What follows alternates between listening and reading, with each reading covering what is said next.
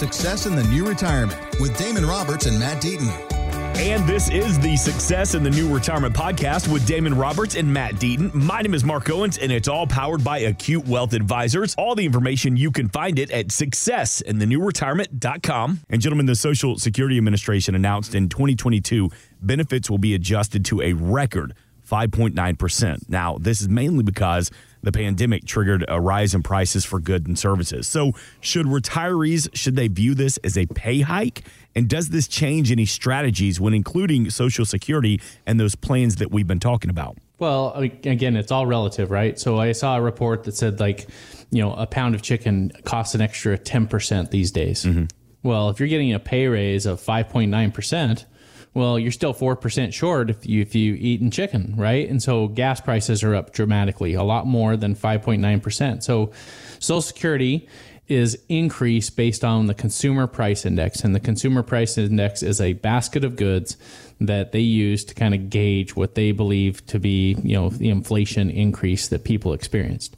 Unfortunately, for a lot of retirees, a lot of older people, it doesn't include fuel and it doesn't include a lot of the healthcare costs, which in most cases, those things have actually increased much more than that 5.9%. So for a lot of people, yeah, they're going to get a, you know, a pay raise to their social security benefits, but it doesn't mean that they're going to be able to purchase more. In fact, in most cases, it means they're going to be able to, you know, they're going to be purchasing less.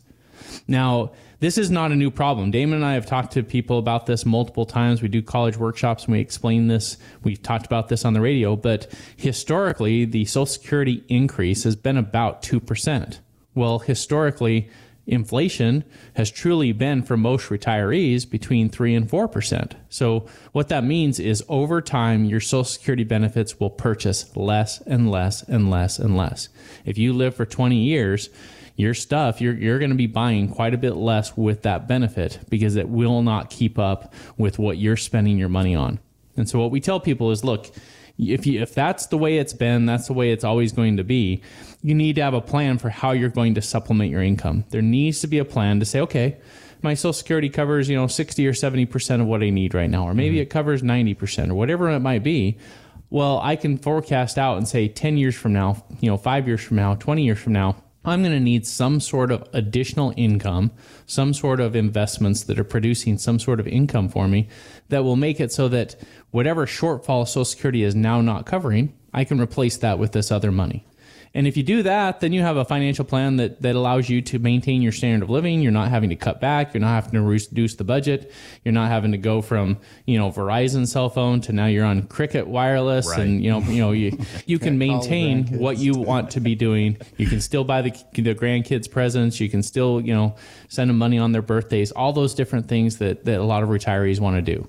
And it really just comes down to having a plan. So wherever we sit down with someone, we're trying to help them look out and forecast what things are going to look like over the next 20, 25, 30 years and help them build a plan that's going to handle their expenses now, but also a plan for down the road. And that is what we call income planning. So a lot of people don't take that time, right? We use the example of of the game of Jenga. So we've all played that. You know, it's that we have the giant Jenga. I don't know if you've used that on a patio or at a beach house where it's like the big two by four blocks of wood and yes, you stack sir. it up and then you know, you, you keep pulling the pieces out and stacking it on top. It gets really tall, and then it falls over on a small child and, and damage, you know, Gives ruins a vacation. Everybody in a two square block radius yeah, has Matt, a heart attack. been sued three right. times by his neighbors.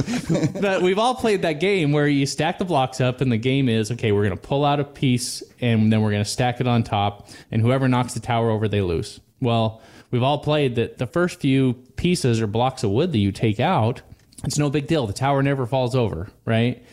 And it's not until 10 moves or 15 moves into the game that you realize, oh my gosh, that one section of the tower where we ended up pulling two pieces from and we're sitting on just one little piece of block of wood that's trying to maintain and balance this huge tower, that's our weak point.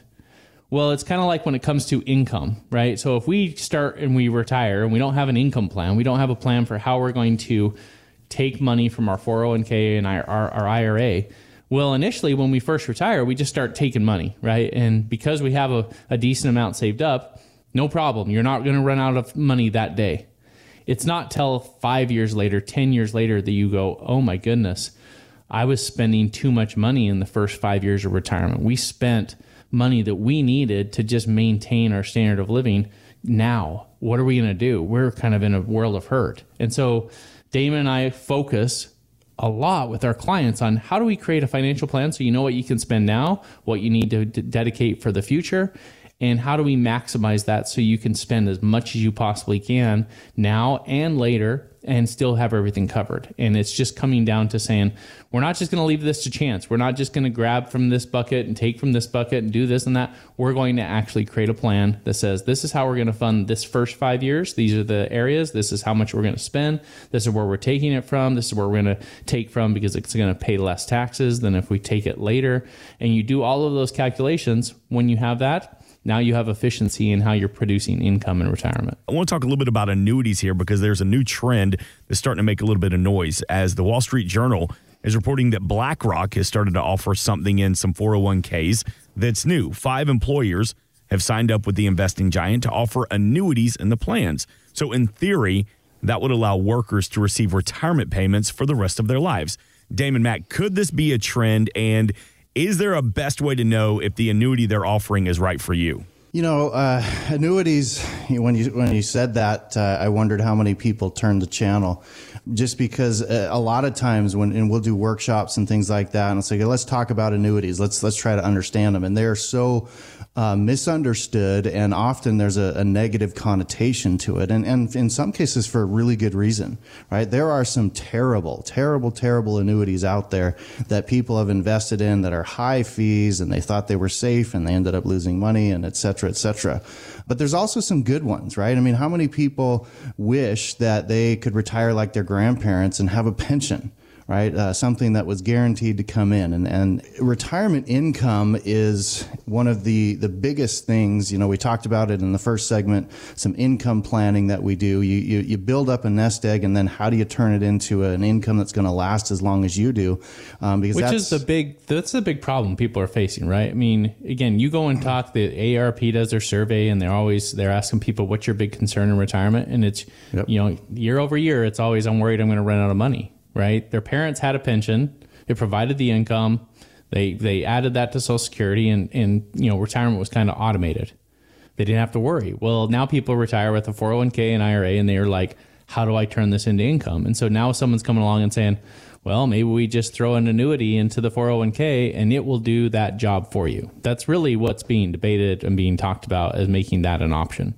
Yeah. And automation is kind of a, a nice thing to think about. Oh, well, I, am going to have more income than just Social Security that's guaranteed. That that's kind of a nice thought. However, you look at this and we look at some of the things that, that Wall Street has done within 401ks, and most most 401ks are filled full of mutual funds. Well, who makes the most money on those?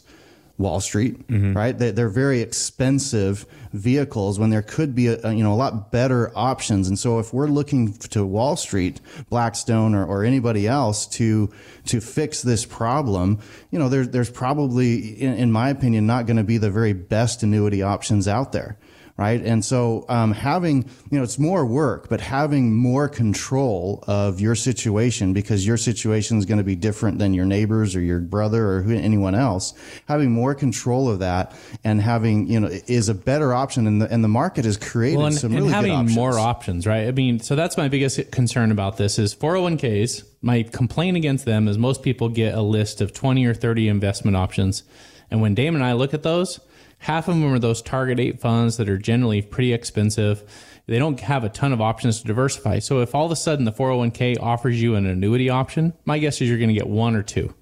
And my guess is they're not going to be that competitive, right? They're yeah. going to be not that great of income or they'll be expensive or whatever it might be.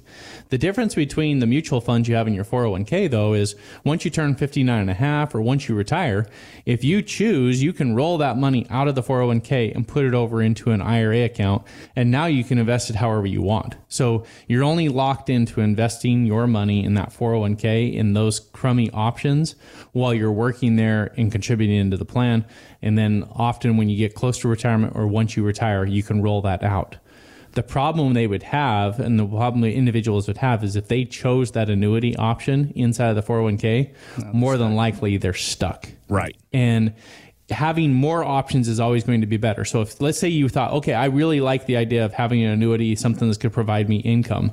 Well, wouldn't you rather be out on the open market looking at a hundred different options and finding the one that's best for you, the best growth, the best, lowest fees, whatever it might be that you're looking for, mm-hmm. versus looking at the one or two that were picked by your plan administrator that potentially are favoring Wall Street more than they're favoring you? Uh, I think any of us would say I'd rather have the hundred options. I'd rather you know be able to look through those and find the best one because competition creates better options for you. And if there's no competition inside of that plan, then more than likely your option is going to be crummy. And now you can't change it. Now you're stuck because yep. you put it in that option. You are stuck there for life instead of being able to correct course, make a change, adjust that, put that into something else. Thanks for listening. Want more from Damon and Matt? Check out successinthenewretirement.com. And while you're there, drop us an email with your questions.